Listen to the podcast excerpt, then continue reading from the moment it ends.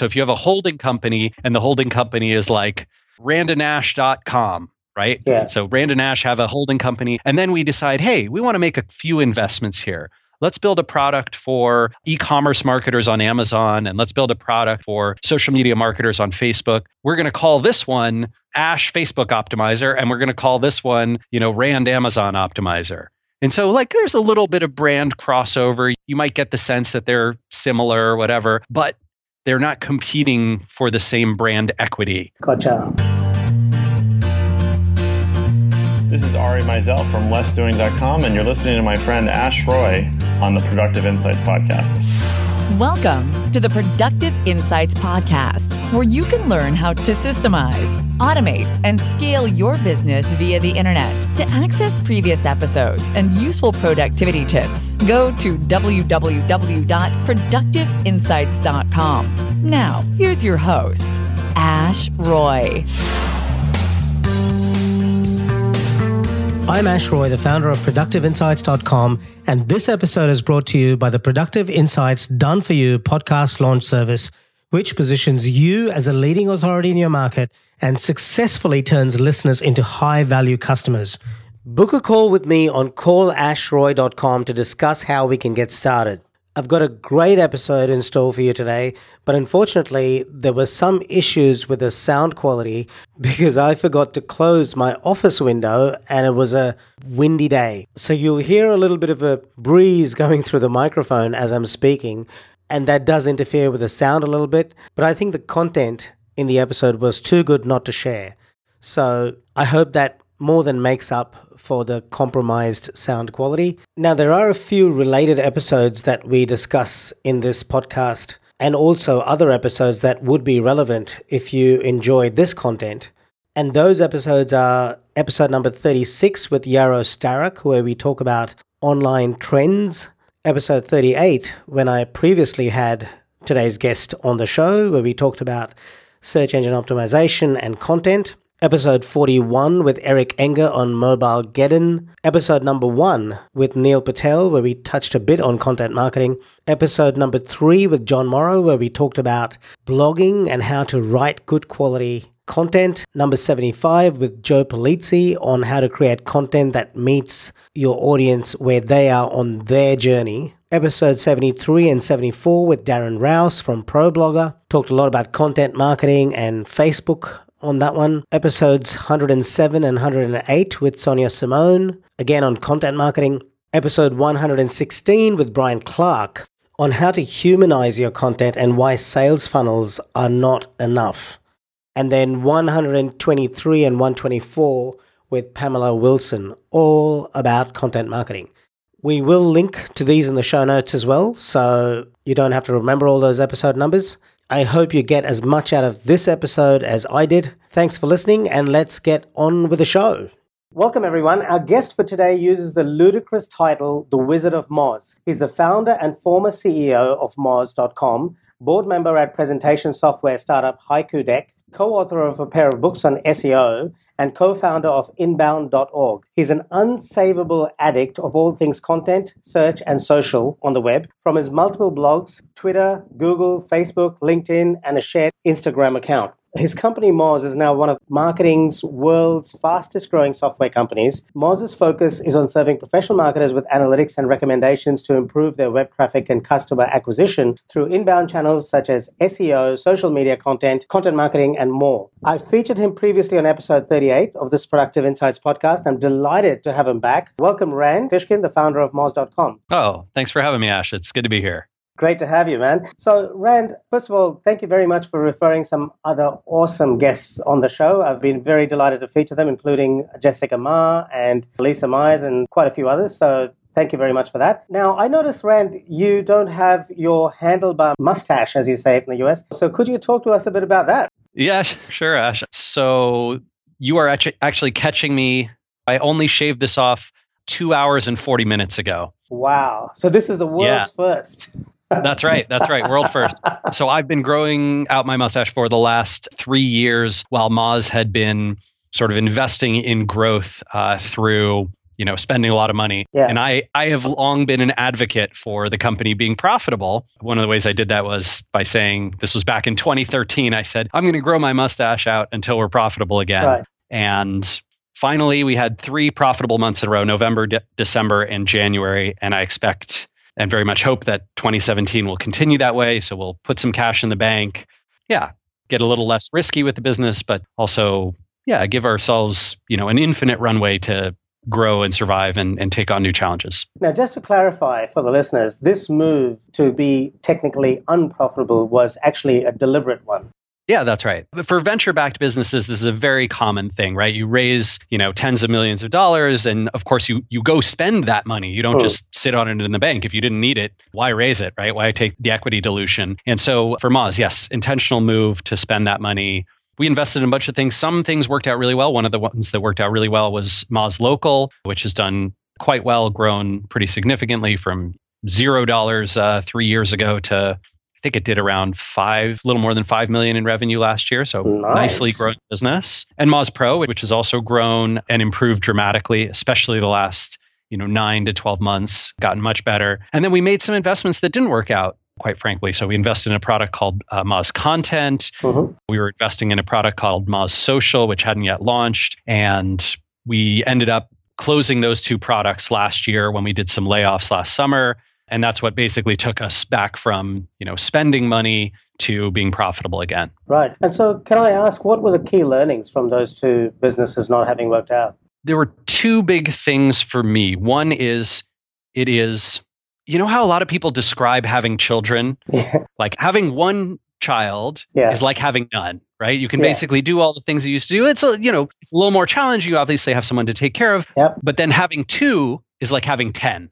Oh, man, I can speak from experience. okay so there you go it is the same with products at a company Right. So when you have different products serving different audiences, requiring different marketing and sales efforts, requiring different engineering efforts and product efforts, design efforts, having one is like having none. Everything is just smooth. Your whole company is just associated with it. Having two makes you much more complex and now it's much more challenging. Everything from branding, you know, right. everybody knew what Moz was because we only had one product Yeah. when we launched Moz Local, that changed. You know, as we invested in other things, that changed as well. And then, you know, just the complexity, the organizational management complexity Mm. also made for, yep, just a tremendous, tremendous lack of focus, Right. right? It's just way harder to get anything done in the company for any team Mm. because there's so much shared reliance on different resources and those kinds of things. Then the second learning, I'd say, is pretty purely a marketing one. So rather than organizational complexity, this is just that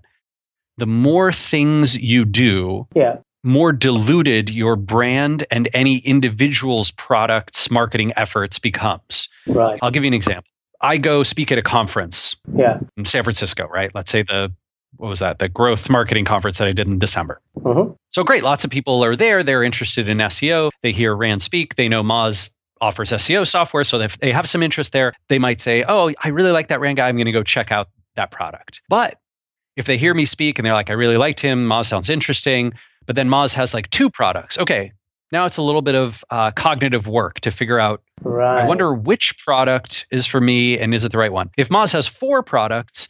You might not even remember what you're supposed to associate Moz with. Right. So it creates friction to purchase and it creates friction with branding. Yes, exactly. Branding, brand memory, amplification, social sharing, memory associations, all those things suffer when you have multiple products. That's not to say some companies do a great job with it. Right. Like, well, I don't know if they do a great job at Google. I mean, Google's got a zillion products. So how do they do Well, it? Well, and I think I think Google had infinite universal adoption of Google search, Right. right? Everybody knew what that was. And so when they launched Google this other thing, yeah. they could do a pretty easy job of like branding that. So they could say Google Chrome is a browser. Yeah. Oh, okay, that makes sense. Google's a web search company. Makes sense they would have a browser. All right, I understand that. Yeah. The cognitive dissonance and load is not nearly as challenging once you've achieved you know near universal market penetration with Gotcha. one of your brands Right. as opposed to you're trying to build up what your brand is. I think it would have been much tougher if Google had had Google Maps and web hosting and Google Voice and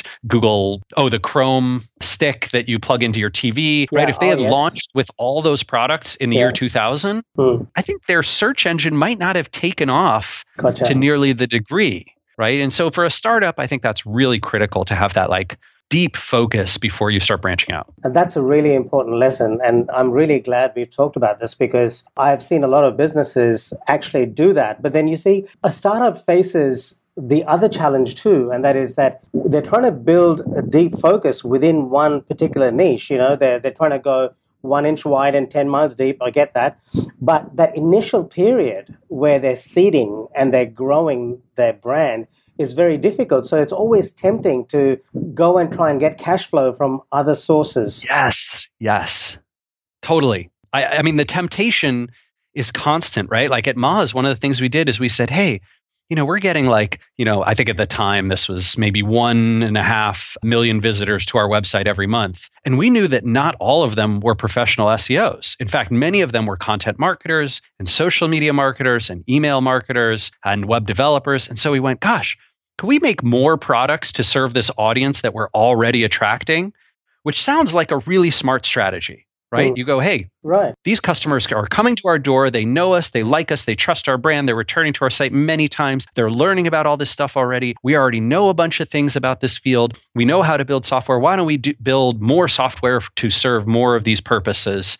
And we just didn't know. We just didn't have that experience of, oh my God, this is how incredibly hard it is Right. to brand yourself in multiple ways. You know, this is what it does to your growth trajectory on, you know, even your core existing products when you go spend tons of time and energy trying to build out a bunch more different ones. Right. Right. So what's the answer? How does a startup solve that problem? I think you have a few options, but I'll tell you how I will always do it for the future, which is I just want to build one thing. Yeah. And until I'm Google search with that one thing, and everybody in my market knows about me and has you know and i have that that 10 mile wide you know to quote your saying there penetration 10 miles deep one inch wide right until i have that level of penetration i don't even want to have a second thing wow. Okay. i just don't want it at all that being said if you you know sort of force me to come up with a way that that could be done one of the things i think would be smart is to go with a different brand name okay. right? So if you have a holding company and the holding company is like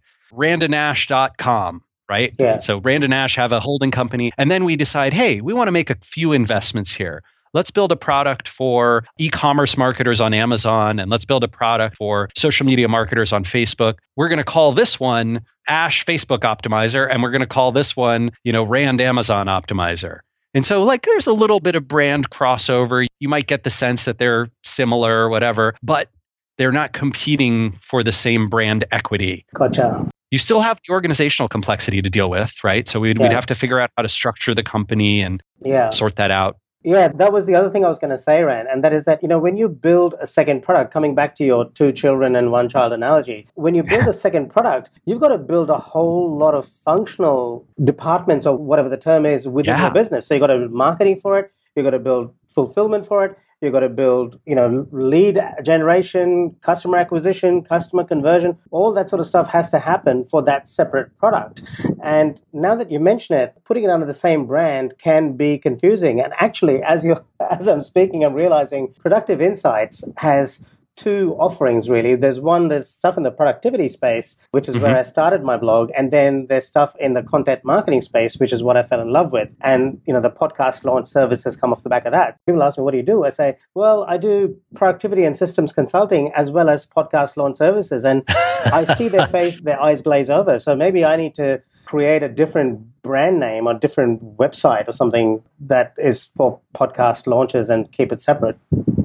Yeah, I mean, it's interesting too, right? Because when you have those conversations, I think it's very easy for someone to remember you and to build one association with you. Yeah. But it's tough if you meet someone and you say, oh, you know, great to meet you. I really enjoyed your talk. What do you do? Well, I'm actually a real estate agent, I'm a domain broker, And I'm actually an expert in model trains and airplanes. And so if you have an interest in any one of those three, you know, you should talk to me. Here's a business card with all three of those on there. You will never remember that person. Yeah. You will not call them if you have a real estate issue. You will not call them for, oh, I had a broken model train. You will not call them for a domain broker. It just it doesn't feel right, right? People are not good memory systems in human beings are not is not good with Recall. recalling multi yeah multiple functions right we build one association it needs to be reinforced and that's what that is especially with the massive information overload that we are Oh subjected to at the moment. Fortunately, I've brought a few different domain names. So, you know, I've launched a course on productivity. I've called it premiumproductivity.com and I've got the domain name and I've Mhm. got podcastsetup.com. So maybe I can build a different brand off the back of that. All of them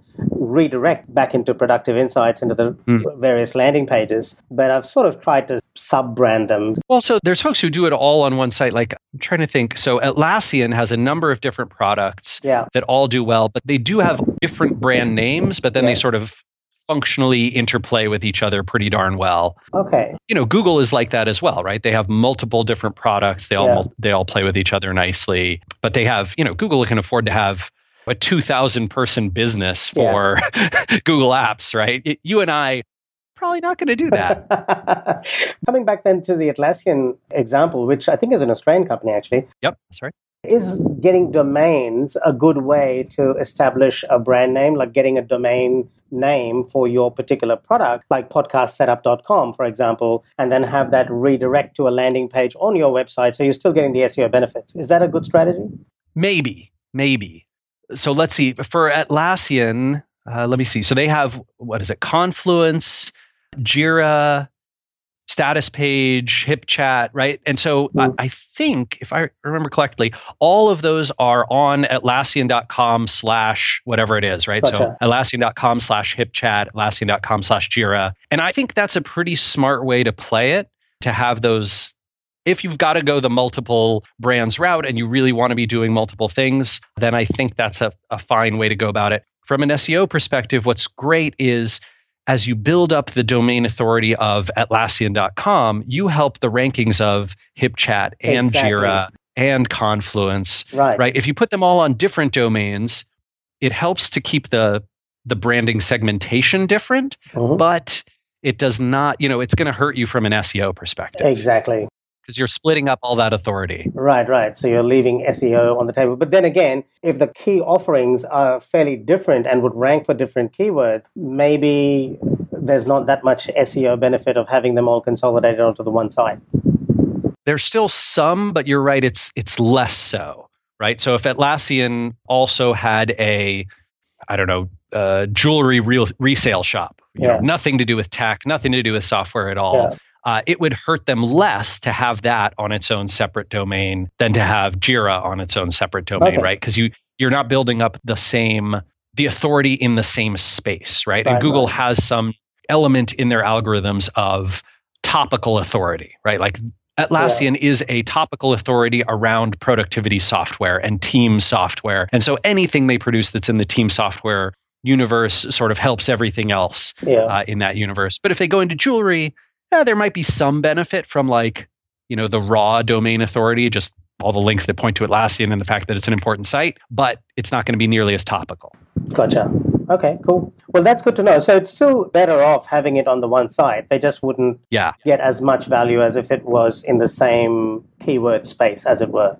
Right, right. So it's it's sort of like you know if you think about like the uh, the New York Times, you know they have a section on fashion and style, they have a section on politics, they have a section on technology, they have sections on travel. Right, these are vastly different universes. Yeah. They're all in the general world of kind of content and reporting and news and information, but very disparate. And yet there's still benefit to keeping all of that on nytimes.com. Gotcha. Okay, cool. So, Rand, there have been quite a few developments in the SEO space since we last spoke, particularly around Mobile Geddon, which I also spoke to Eric Enge about. Since we last spoke, Mobile Geddon has been fully rolled out, and I just wanted to know what are the biggest changes that have impacted the online world as you've seen it, and what do business owners need to know today in light of these recent changes? Yeah. So I think, I mean, one of the funny things for sure was that Mobile Geddon turned out to be a very small update. Um, mm-hmm. You know, it had a very, very limited impact. I'm sure, uh, you know, Eric probably talked about the statistics that they showed from that. Mm-hmm. That being said, I would say it's been a slow iterative update. And if we were to compare today versus, say, three years ago, yeah. you would see a pretty dramatic difference in the percent of sites that are mobile friendly and that serve up a good mobile user experience. The percent of sites, particularly in mobile search results, uh, that offer a subpar experience has gone way down. So I think, you know, mobile friendliness has gone from a nice to have five years ago to a must have two years ago to today, it's just table stakes. You right. almost build your mobile site first. Right. Right. Right. And mobile consumption has now, if not exceeded, has equaled desktop consumption uh, a few months ago. That's right. And if you aren't mobile responsive in terms of your website build, then you're going to rank lower in mobile search rankings than you would if you are mobile responsive. Yeah, that's that's absolutely correct. And let's be clear about that though you can be mobile friendly without being mobile responsive. You could oh, use okay. adaptive design. Adaptive design is actually one of the preferred methodologies that many complex websites have, where they are essentially serving up a, a different set of content and links and design for a mobile device, knowing that people on their mobile are functionally using the website in a different way versus responsive, which is really just the content shapes to the screen size right? And, and, those right, are kind of right, two right. different things. That's good. I didn't know that. So thank you for pointing that yeah, out. Yeah, yeah. And Google is okay with that in most cases. They've announced that they're launching this mobile first index, mm-hmm. which is essentially like uh, your desktop rankings may be based on the content they see from your mobile site rather than the other way around. Okay. And so, you know, that's kind of another nudge to say, let's either go responsive design or let's make sure that adaptive design doesn't sacrifice very much right. in terms of content and links, because that, that could harm our desktop sites rankings. The third option is the separate mobile website. I really dislike this option for a bunch of reasons. You know, it's two different sites to maintain, and you've mm. got this is like, you know, m.nytimes.com oh, yes, versus nytimes.com, right? And uh, yeah, I don't like them for a bunch of reasons, but Google is also okay with those. They will do a good job most of the time of ranking the right version on the right device. But why would a business want to have that anyway? That doesn't make sense to me at all.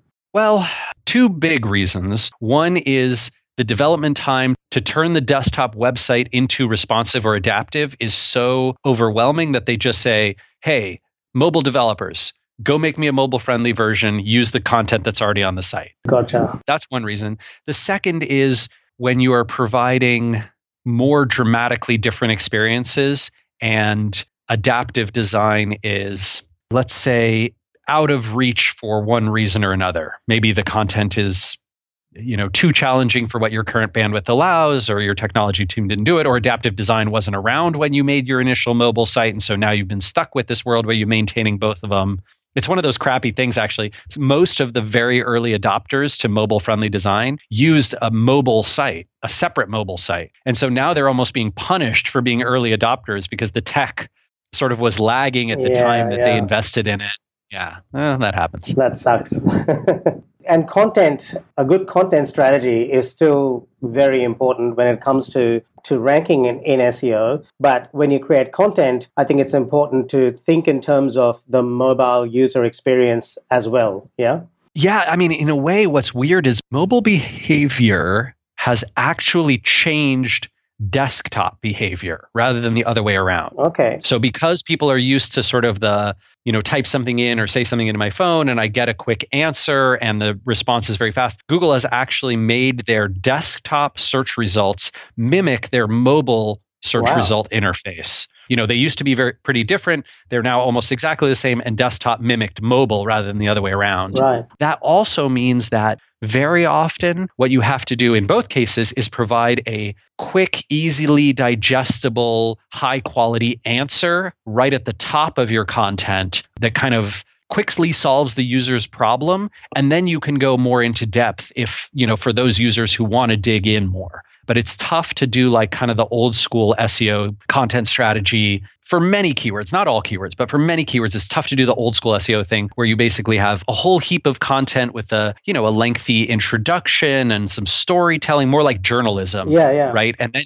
then you get into the, you know, solve the searcher's problem. Now searchers are so used to getting their problem solved, you know, in the first two or three hundred characters. Wow. Or at least being having that indication that their problem's about to be solved in those first few hundred characters, the first few paragraphs, you know, the headline, the title, the visual at the top, that you have to do that right away. So tell me then, Rand, how have things changed? Because I just recently recently interviewed Brian Clark from Copyblogger, and mm-hmm. we didn't get around to talking about headlines, but I want to have him back and talk about it at some point. Headlines used to be all about being intriguing and you know, drawing the reader, drawing their eyes down the blog post, if assuming it's written content, and asking a question, but not necessarily giving away the answer in the opening part of the article. But what I'm hearing you saying now is that you got to give them the answer and still manage to somehow interest them in reading the rest of the content. That's right. Yeah. And the reason that this is so crucial is because if you look at a lot of Google search results today, you will see something called the featured snippet ranking in what we call position zero. Okay. So the featured snippet in position zero means before you get to any of the 10, you know, regular websites that rank in the results, you will see this sort of snippet of content that Google is extracting from the page to try and answer the query pretty quickly. So, right. for example, let's say who insulted Australia's prime minister? really sorry about that, by the way. Uh, it's all good, man. no, it's not all good. Okay, so great. Here we go. Who insulted Australia's prime minister? I can't even believe this comes up with a featured snippet, but it does. Yeah. And the featured snippet is President Trump spoke with the leaders of five countries on Saturday, da da da da da da and told Australian Prime Minister Malcolm Turnbull that this was his worst call by far before abruptly ending the hour long call after 25 minutes. Okay, so this featured snippet is essentially answering the query for you before you ever need to click on any result. Now, how does and Google so, find that, Rand? How did Google know to go and pick that piece? Yes. So this piece is structured in such a way that Google can use their sort of text parsing and natural language processing algorithms to determine hey, this helps answer the searcher's query. Like, this is what this person cares about. Yeah. Now, I think what's important to note is this actually does a pretty good job. This is from theweek.com, and it does a pretty good job of giving you like a taste of the content. Yep. But leaving you wanting more. Right. Right? Because it's sort of like I don't get the full context there. All yeah. I know is that he had this terrible phone call. Yeah. I want to learn more. What what what was said in that phone call, right? So they've driven me to want to click on that result, which is exactly what they should do. Right? right. They've nailed the featured snippet.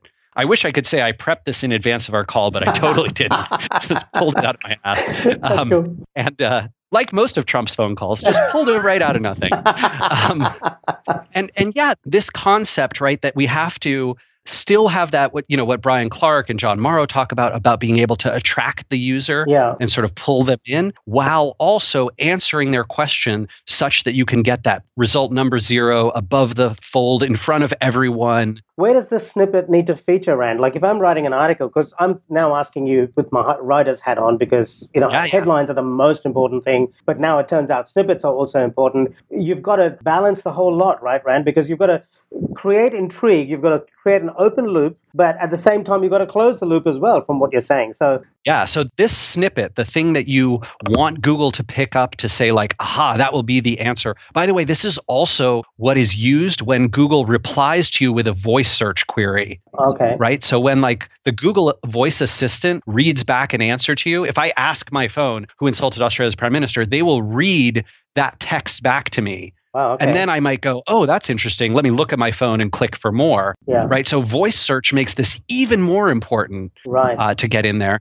But from a writer's hat perspective, you want this to be in the first one to two paragraphs of the content. Right. Right. So you're you're really trying to answer the searcher's query in a way that Google will pick up and use yep. while still creating it's almost like an advanced version of, a, of an ad snippet or of ad copy or a meta description right you're trying to answer but also pull them in Okay. Well, that's very good to know. And that's an, if nothing else, I mean, that in itself is a massive insight and a good action step for you listening or watching this episode because if you write your content which summarizes and solves the problem but still leaves the audience wanting more, you're going to be further ahead both in terms of Google typed search results and voice search results, which I see only increasing with time as Siri on the iPhone hopefully yep. gets a bit better and the Android, I think it's Cortana or something. No, that's Windows. You know, the various. But voice, all these assistants, yeah, yeah Alexa, uh, Google Home, right? Yeah, yeah. Okay, look, we'll probably talk a bit more about the SEO and all the other things that I wanted to discuss in a future episode. But just a few insights that I wanted to just wrap up with were that yeah. Mobile Geddon had a limited impact. It was more of an iterative update. But if you compare SEO five years ago to SEO today, it is dramatically different in terms of the way it treats mobile. So you want to make sure that your website is built with mobile in mind. If you're building a website, start with a mobile responsive or a mobile friendly website first and then go to desktop because Google search on desktop is now mimicking mobile rather than the other way around. You want to make sure you your content solves a problem and that you have a snippet that is Google friendly that will feature towards the top of uh, the first two or three hundred characters of your article because that will be featured in Google search results and Google looks for that. You still want to create compelling headlines, but you want to answer the question and then leave the audience wanting more information at the end of having read that snippet. Yeah, absolutely. Anything else you'd like to add, Rand? Well, one thing I think that has changed in the last few years that is also important and probably worth considering is that Google is now almost certainly using some forms of engagement in their ranking. What I mean by engagement is let's say you rank well for something you rank in position number one. Yeah. But lots of people who come to that search result click on your result. Yeah. They see something and it doesn't doesn't work for them. They click the back button quickly and they choose a different result. Google calls that pogo sticking. And wow. if they see more of that pogo sticking on your site or your page than on other results in the search results, even if you have more links, more content, better keyword targeting, more powerful domain, every other signal, you will fall in the rankings. And the people who get high engagement, where nobody bounces back and everybody's like engaged on that content, that will rise in the rankings, which makes sense, yeah. right? Google is clearly saying, you are satisfying searchers, you are not satisfying searchers. Right. And they want to rank content that satisfies searchers. So this is, you know, a new golden rule of SEO it's not even new, right? It's an old golden rule of SEO that now is vastly reinforced by the strength of Google's algorithm around it, and that is serve searchers queries. Right. right. Like do a great job of serving the searcher's needs. If you don't, you can expect to fall in the rankings. And if you are being outclassed by somebody else on that vector, even if you're doing a good job, somebody else popped into the top 10 and they're doing a better job, they might claim that top spot from you. Gotcha. Well, that is really good to know because it comes back to our previous conversation where we talked about content that's shared more is content that is voted. A, a share is considered by Google to be like a vote. And right, right. So the more engaging it is, the more likely they're to share it. And so it's not just about backlinks. It's not just about creating catchy headlines. At the end of the day, you've got to solve your prospect's problem. And that's right. That is the key. You need to learn to solve the problem. And to solve the problem, you need to understand your audience. You really need to understand your audience. So that's the biggest takeaway from this episode. Understand your readers, understand your listeners, and solve their problem, and you'll be fine. Empathy is a marketer's greatest weapon. Great. I think that's a perfect thing to end on, Rand. Thank you so much for being on the show. And man, I can't wait to have you back again. My pleasure, Ash. All right, look forward to it, man. Take care of yourself. Take care, buddy. For listening to the Productive Insights Podcast. You can find all the links in the show notes below this episode on productiveinsights.com. You can also ask questions in the comment section that Ash personally answers. How can Ash help you today?